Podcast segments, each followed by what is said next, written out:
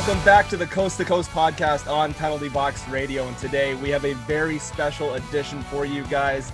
You Nashville folks might know him, you Toronto folks might know him, and by the end of this documentary, you need to know him. We've got Rich Clune on the line with us today, a Toronto native drafted by the Dallas Stars in 2005. The guy's been playing pro hockey since the 06 07 season. And you know what? He just came out the Hi, My Name is Dicky documentary. It's a must see. There's a reason it's number one on iTunes for a reason. And joining him is Taylor Prestage. He's the producer. He helped create this masterpiece. Gentlemen, welcome to the Coast to Coast podcast. Thanks for having us. Yeah, thank you. Really excited oh, to have you guys on. When uh, Christian here, we have Christian Marin and Nick Andrade as always. When we had Christian say, "Hey, I think we can get Rich Clune on the podcast," Nick and I were like, "Wait, what?" We're like, "Actually, holy shit, that, let's do this." That was the fastest these guys ever texted me back. These guys like yeah. sometimes, sometimes, but uh, yeah, they got back to me pretty quickly. they were very stoked. So thank you, thank you again, thank guys, you, for yes. joining us. Thank you. Yeah, oh, man, I I miss Nashville. I will say that. Uh, before we dive into the documentary, the Nashville listeners, like when we told our friends in Nashville, they're like, "What? You you have Clune?" We're like, "Yeah, we yeah. have them." Do you have any favorite memories from Nashville?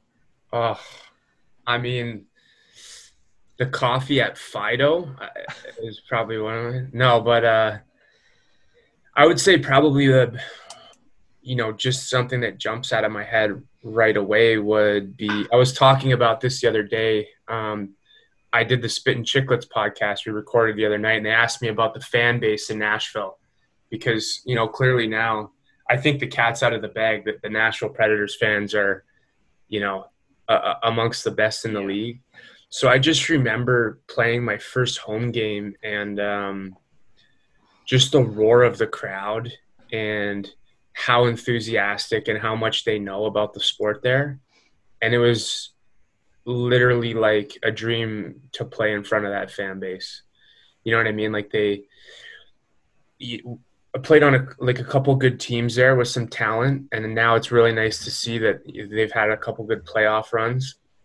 But uh, they just have so much heart and passion and support for the players and the team and the buzz of the city. So I just that's something that sticks out to me before you went to Nashville, did you think it was a hockey city at all, or was it just like, oh shit, what's going on?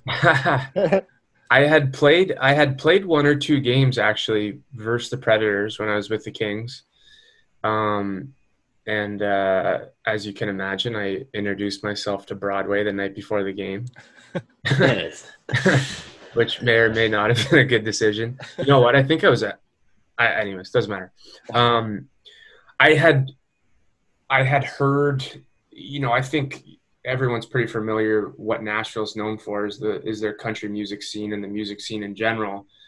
And I think the the surprising thing to me was getting there and realizing that the the musicians there's all kinds of musicians there. I think you know you hear country music and um, there's a little bit of like you don't really realize just how deep the uh, the music scene runs there, and that was my favorite part about Nashville. I literally you could go any night of the week to some sort of like obscure hole in the wall and hear the best music you've ever heard in your life. It's, it's that crazy. was my favorite thing to do.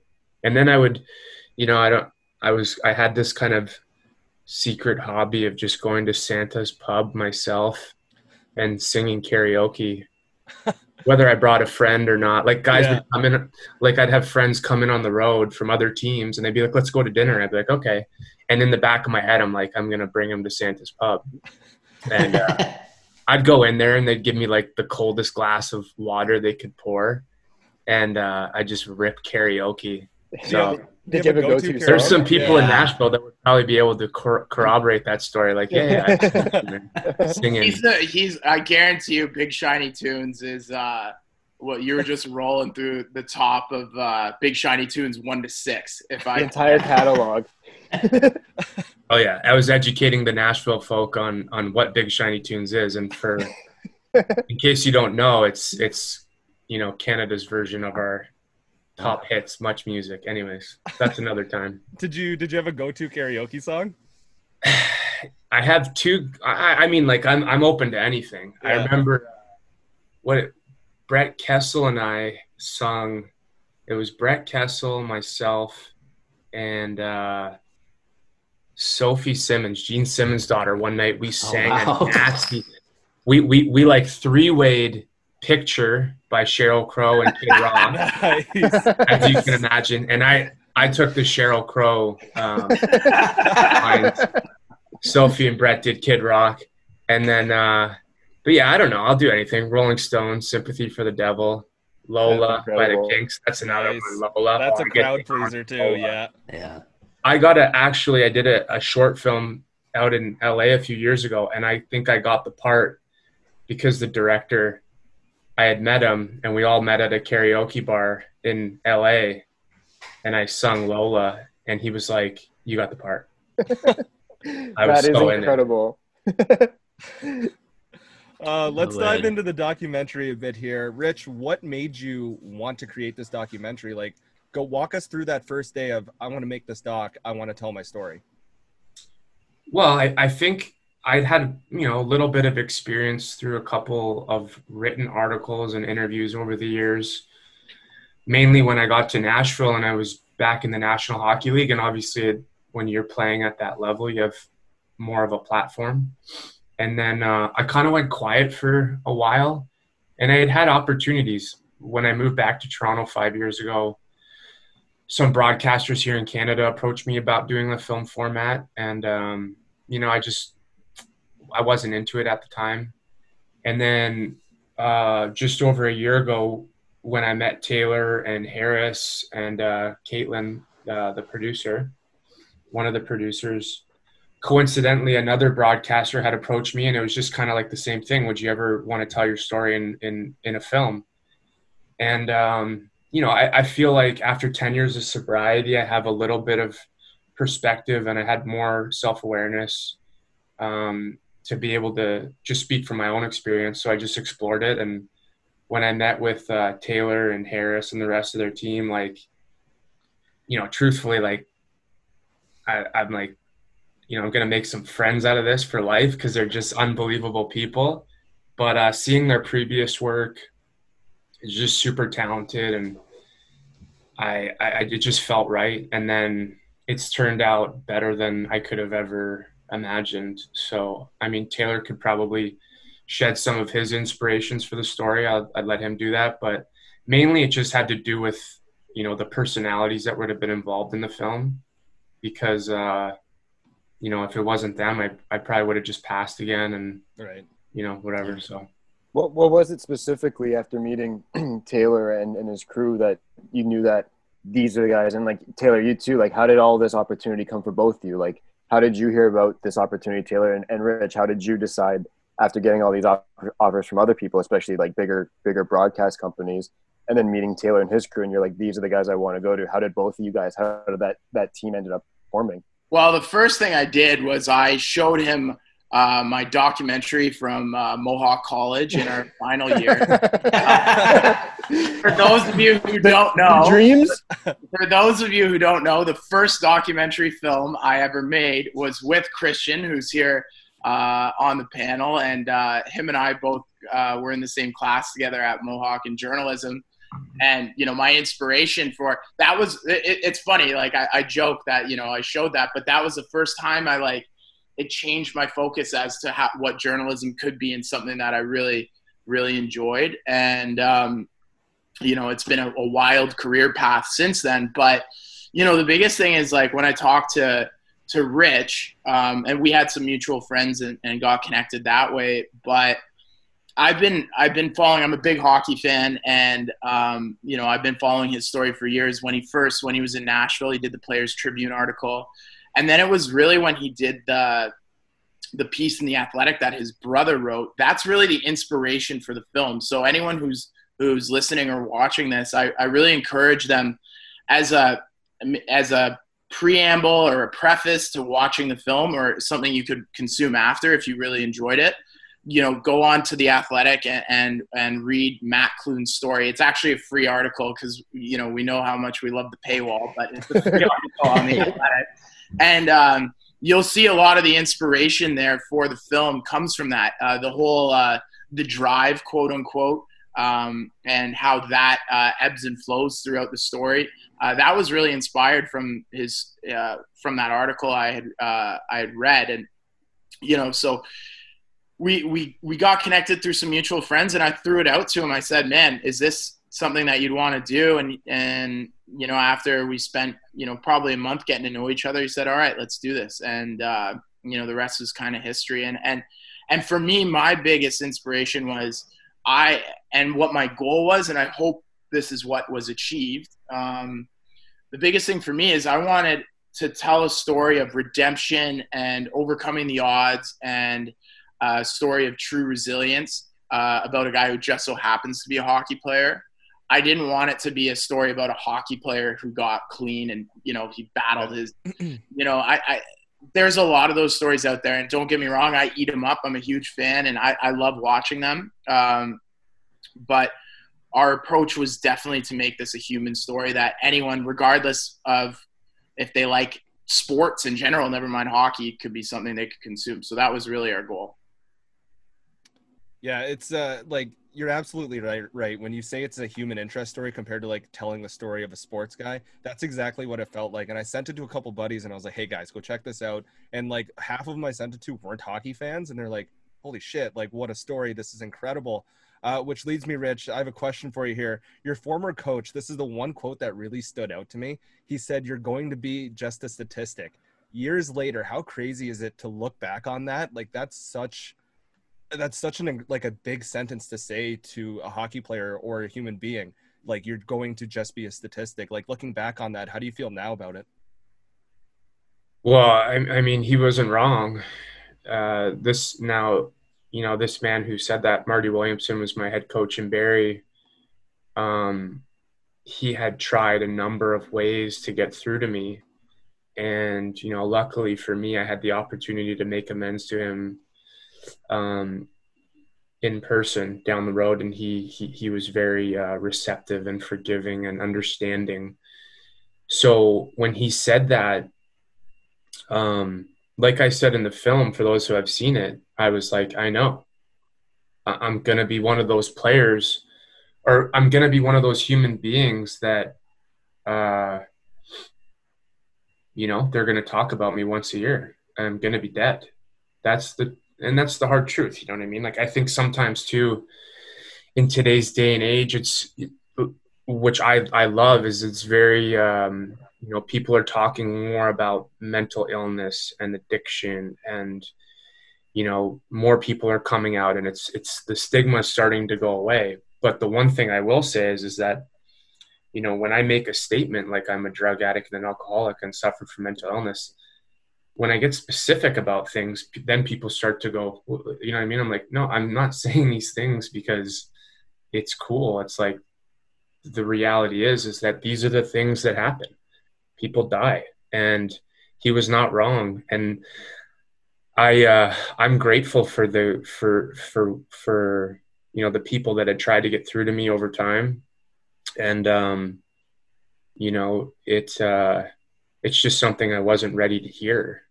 I wasn't. I, I, I mean, it fell on deaf ears, and you know, he he's a good man, and he was trying his best to, you know, get through to me and and and really, you know, spell out the road I was going down, and um, I was just trying to paint a picture in the interview of where my head was at, and um, yeah, so I, I think that uh, you know that's just the hard truth.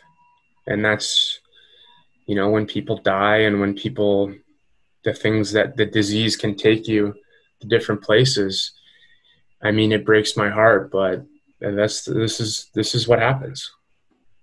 And now, now rich like how you've opened up throughout your career and you continue to help people with with your past experiences and what you've been through i know that there's some people out there that aren't as confident in coming forward and sharing their story or even just saying that they have an addiction or have a problem type of thing.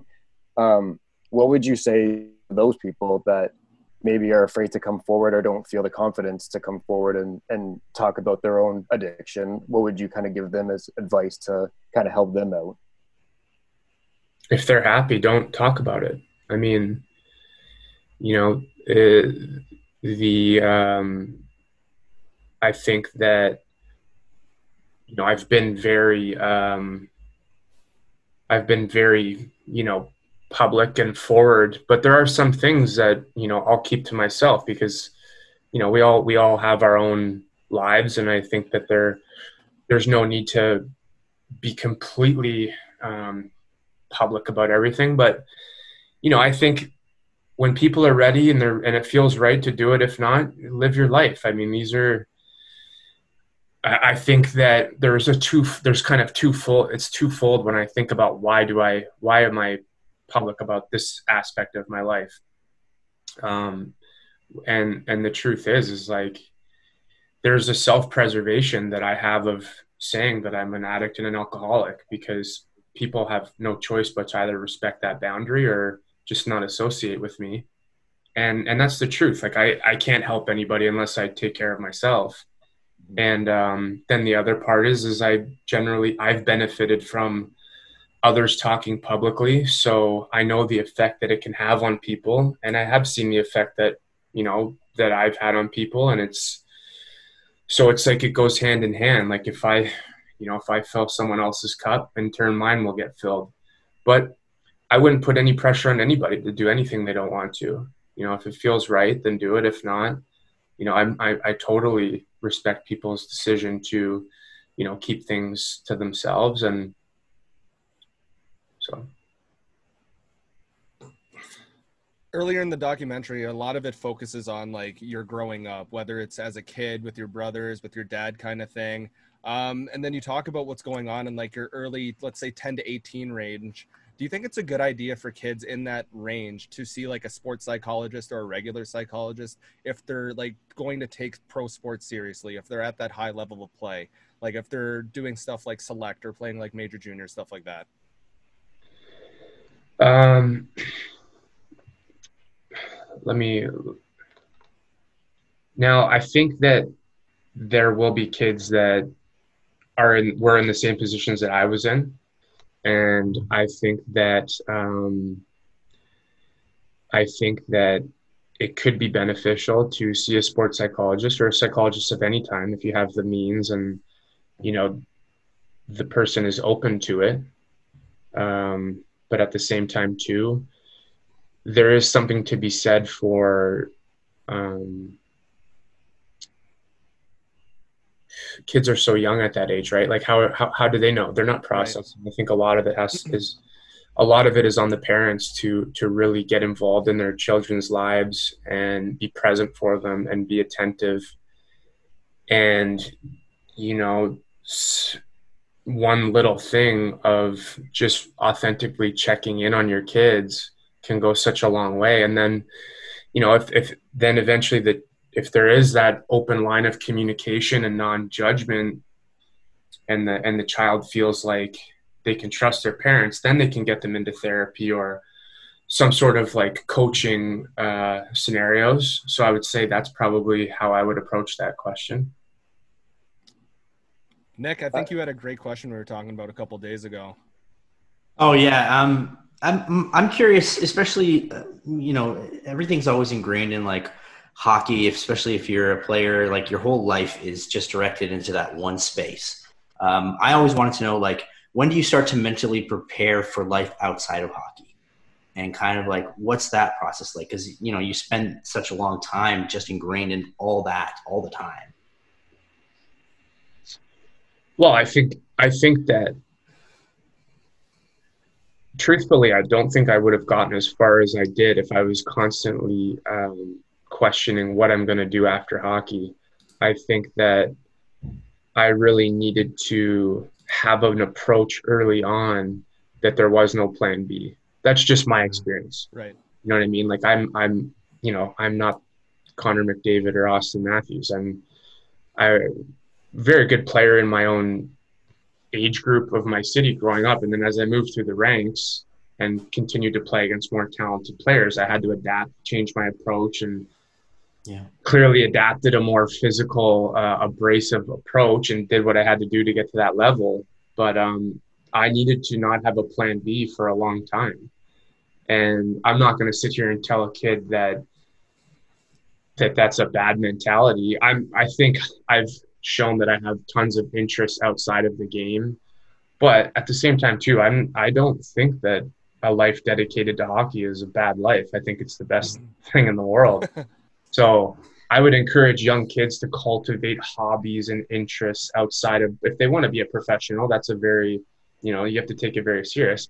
I think cultivating yeah. hobbies and passions outside of that, but it might be a little bit.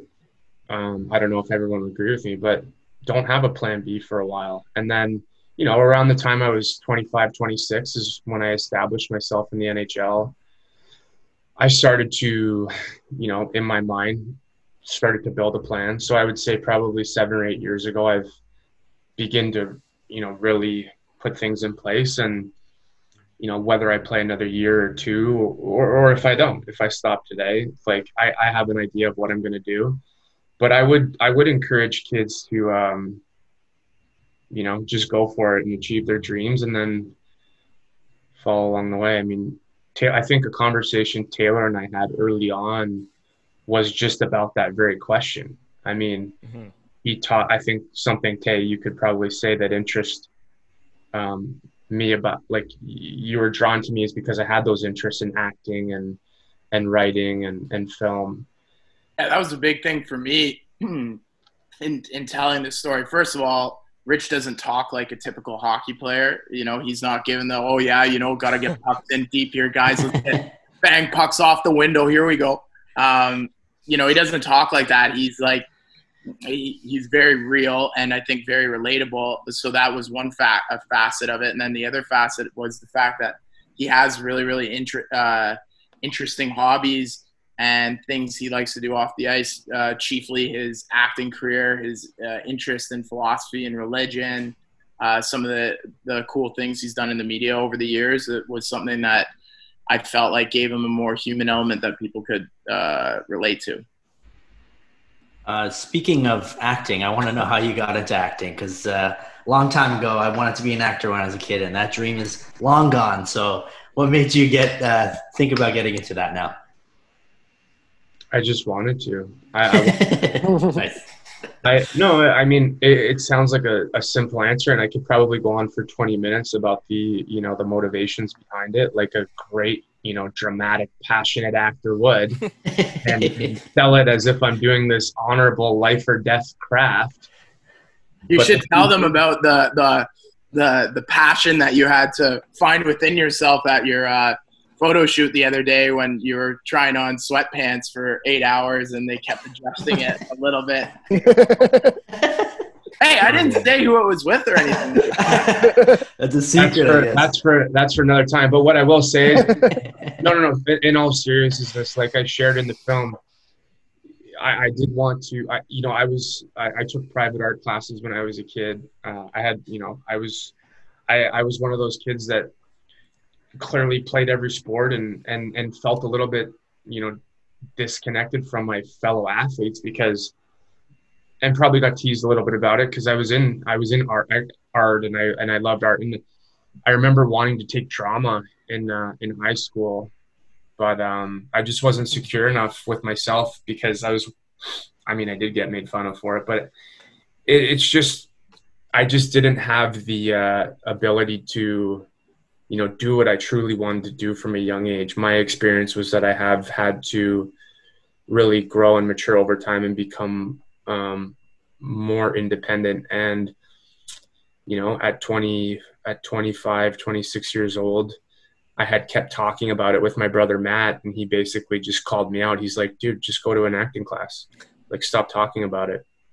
And it started i was living in uh after my first season in nashville matt and i rented an apartment in uh, LA. He was working for a producer in Studio City, and we we you know we rented an apartment together for about four months, and that was my first experience of um, acting classes. I was in like four acting four acting classes a week. I almost retired from hockey because I was really? so yeah. Well, I got bought out by the Predators, and I was you know being a pouty little self-absorbed baby and thought the world was out to get me, and I didn't want to continue to you know the world wasn't fair and i'm like i'm gonna quit and become an actor like very dramatically luckily I didn't because my my time here in Toronto has just been amazing.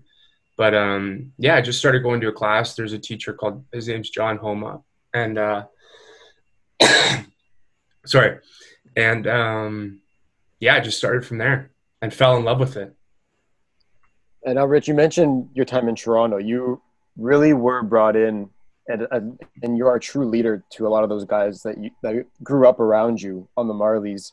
Um, how was just even being part of like the phase one and two part of the Leafs? Like, how is that compared to any other type of like training camp you've been with, or any any time you've been at practice or the summer like building up to the season? How does phase one and two what what's going on now? How does that differ from everything else?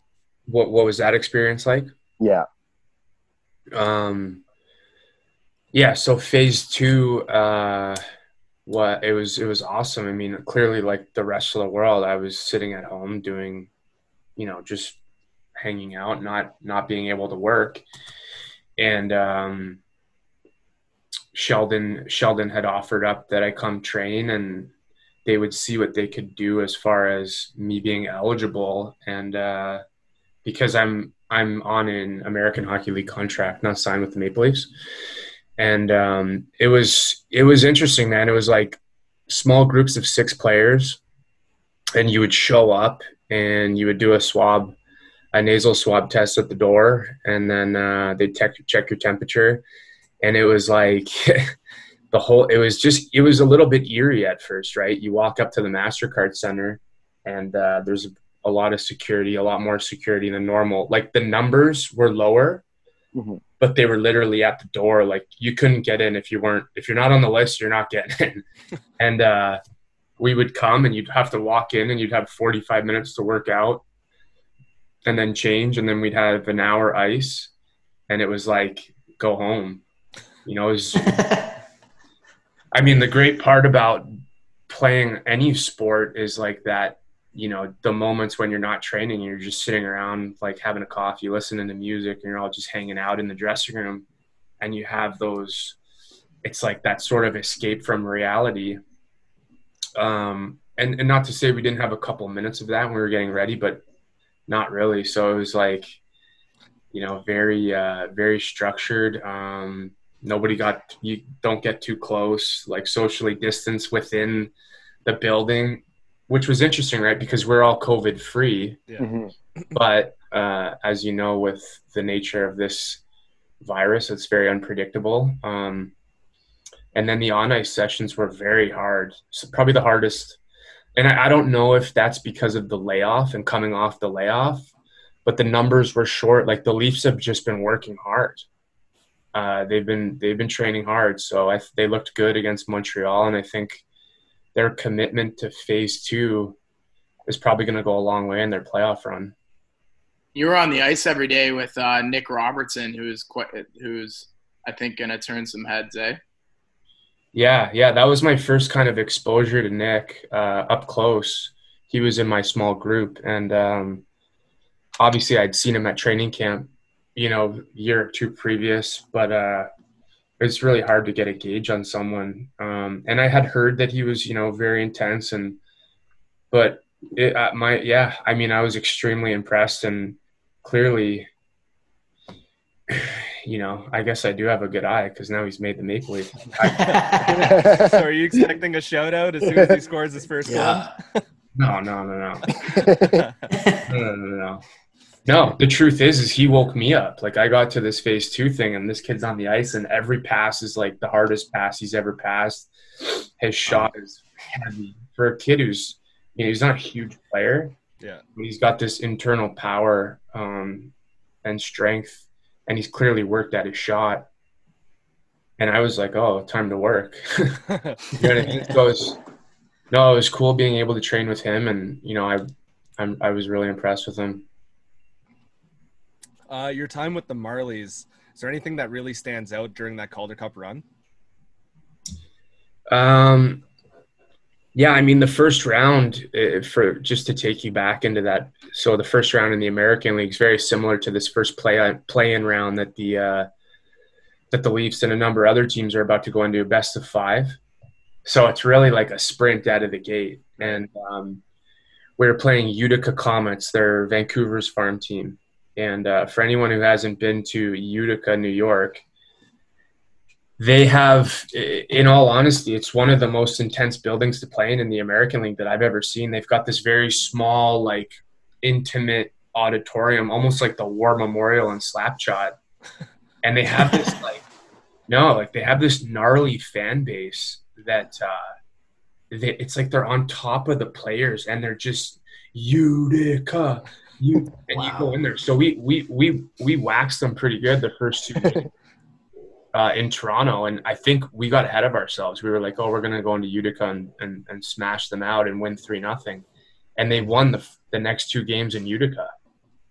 Like, and it was like it was one of the most, it was one of the most like when you get into those small barns, and that energy starts to go. It was like whoa, like they were they were it was it was intense. And then you know fortunately we won game five. And then fast we swept the next two series. But fast forward to game seven in toronto versus austin. You know the series was tied. And uh, they came out and hit two posts within the first five minutes. And you know i wasn't playing. I was in the stands and i'm sitting there and i'm like i started biting my nails again and nervous wreck, obviously, because I'm I'm helpless, right? I can't do anything. Yeah. And then uh, something just clicked, and we went up five nothing. And that so the Ricoh a little bit bigger than the uh, the the arena in Utica, and it was packed. Like Toronto just like came out, and it was you know it was it was like the most beautiful thing to see. Like Toronto Toronto fan base coming into like the Ricoh, and I don't know the exact capacity but like we went up one, two, three, four, and I like the building. You it like it, I thought the building was gonna pop off. It was nuts. It was crazy. They actually did score a goal that if you go back and watch it, it didn't even cross the goal line. It was the most insane thing. it was like a wrap around and the guy jammed at Sparksy's pad and it didn't even go over the goal line and they counted it. I was in the stands like ready to throw my chair on the ice. I didn't know. I'm like the, the video re- like go watch it. I mean unless i'm completely imagining all this which has happened before um they didn't score. So it should have been a it should have been a shutout for sparksy. And then just yeah the, it was nuts. And then we rented out real sports after. And you know it was just the whole that whole energy of game seven obviously you know having it could have gone either way and then just blowing them out was like it was just awesome to be there what was it like lifting the Calder Cup? What was that moment like for you? Um, I don't know if you've seen me in the gym. It was pretty light and pretty easy. um, Come on, man. No, I gotta, you know, I gotta, I gotta. It might be a little heavy for me, but I haven't. I haven't, nice. I haven't transcended. I haven't transcended my ego completely. I keep it just kind of like in my pocket for for for, for specific moments. But um, Tr- truthfully, like I didn't, I didn't play a game in the playoffs. I was, you know, I, I, I warmed up a lot, and if guys were injured, I may or may not have gone in. And uh, you know, that was just, I had seen the improvement in my in my maturity level, being able to accept that, you know, 13th spot role, especially you know in the American League. But when Ben Smith handed me the cup second, um, you know, I was obviously I w- I didn't expect it. You know what I mean? Like, I, obviously, I'm an older guy with a lot of experience, but you know, he made it kind of a point to give it to me second, and uh, it literally was probably the best moment of my hockey career. And just to, you know, hold it up and uh, yeah, I mean, it, it made all the. Um, I've said this before, but like, I'll, I'll be honest. Like, hockey's very love hate for me uh, it's I've had to push my body, and you know, I take the game home. I've taken the game home with me since I was six years old every night. So it just made all those. It just made all of that worth it. Gentlemen, any final questions for these two fellas? I don't know. These are so in-depth answers. I don't want to take more of their time. The one, thing, the one, the one thing that I will say it was like kind of you talked about how the film unfolds earlier, and the one the one thing that I you know the reason why I knew that Taylor and, and Harris had such you know um, good filmmaking style and the choice that they made in the beginning to come out just you know no messing around in the film. Like if you watch it it's like unless there's a 10 10 story netflix documentary i don't care who the personality is i'm not sitting there for longer than an hour to watch it let alone listen to me so but in the film like the choice to come out and not really get into any backstory and just get right into it and floor it right away. And there really isn't any moments in the film where where the where they let off the gas. So, you know, and that's that's I knew that you know I'd made the right choice to explore this with them. And you know, when I talk about this film, like it's our film. Like I and I really mean that. I mean the the the love and the attention and the passion that the film production team put into this. I'm just you know, don't get too flattered, but I'm really excited to see what these guys do in the future because they're going to continue to tell story after story, you know, whether it's documentary or or or um, you know fictional stories that movies tell. They just have a they just have a great style, and uh, I was really fortunate to work with them. Yeah, I think one of the biggest things when I started watching the documentary, like you were saying, is that it just it goes. It, there's it's no like. Hey, we're going to start from the very beginning. There's no like necessary big timeline that you're trying to follow. It just feels like you're having a conversation with you for the whole like 49, 50 minutes. And like you said, I have a tough time watching things that are like an hour long. But for this, I was like, more? Like I, I like there's just yeah. so much. And just thank you so much for sharing your story. Yeah, no problem. Yeah, absolutely. Glad you guys liked it. Yeah, oh man, incredible. Yeah, Taylor, really you, did, yeah. you and the crew did a fantastic job. Like, and the and the uh, I will say the, you know, I I didn't really. I think it's hard to expect things, right? The film is about me, and it's, you know, like I'm uncomfortable as it is talking about myself, but the feedback that we've gotten um, from the people that have, you know, got to see it on Sportsnet here in Canada, and then. Um, have have purchased it on iTunes, it's literally blown me away. Uh, so I'm so grateful for everybody who's given feedback and supported the film, and um, ultimately, hopefully, it, it, can can help some people along the way. And uh, yeah, we're also going to, uh, if anyone watches it on iTunes, uh, or on any of the Apple products, Apple TV, um, we're going to be donating a portion of the proceeds to uh, mental health charities and to uh, and to COVID relief. Uh, you know, so it's not just uh, you know for us, it's not just a money grab. We want to both you know stick to our word and and be true to the to the message, which is helping other people. And uh, so anyone who does you know spend the five bucks or whatever it is uh, to rent it uh, they can feel good knowing that a portion of that's going to a good cause. And if you guys haven't awesome. seen it, go on to iTunes, go on to Apple Music, whatever it is, where you need to get this. It's Hi, my name is Dickie. It's number one on iTunes for a reason. You go into it, doesn't matter if you're a hockey fan, doesn't matter if you're not a sports fan. As a human being, if you just go watch this film, it's going to leave a message with you and it's going to hopefully impact those who need to hear the message Rich, Taylor, thank you so much for joining us today. For Christian Marin, Nicholas Andrade, my name's Matt Best. This is the Coast to Coast podcast. We'll catch you next time.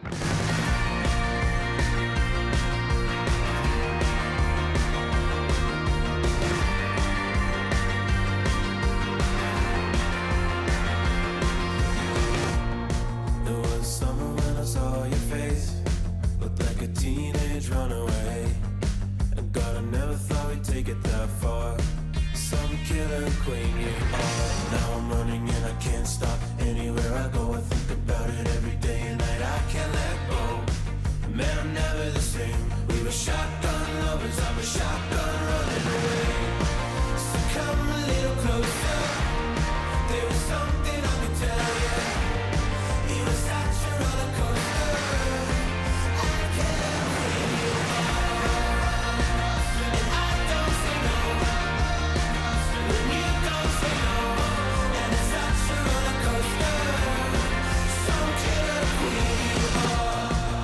the bones out from the road. Those endless nights that we traveled, we stole. You let your clothes fall to the floor. And lit a fire while I waited for more And now I'm running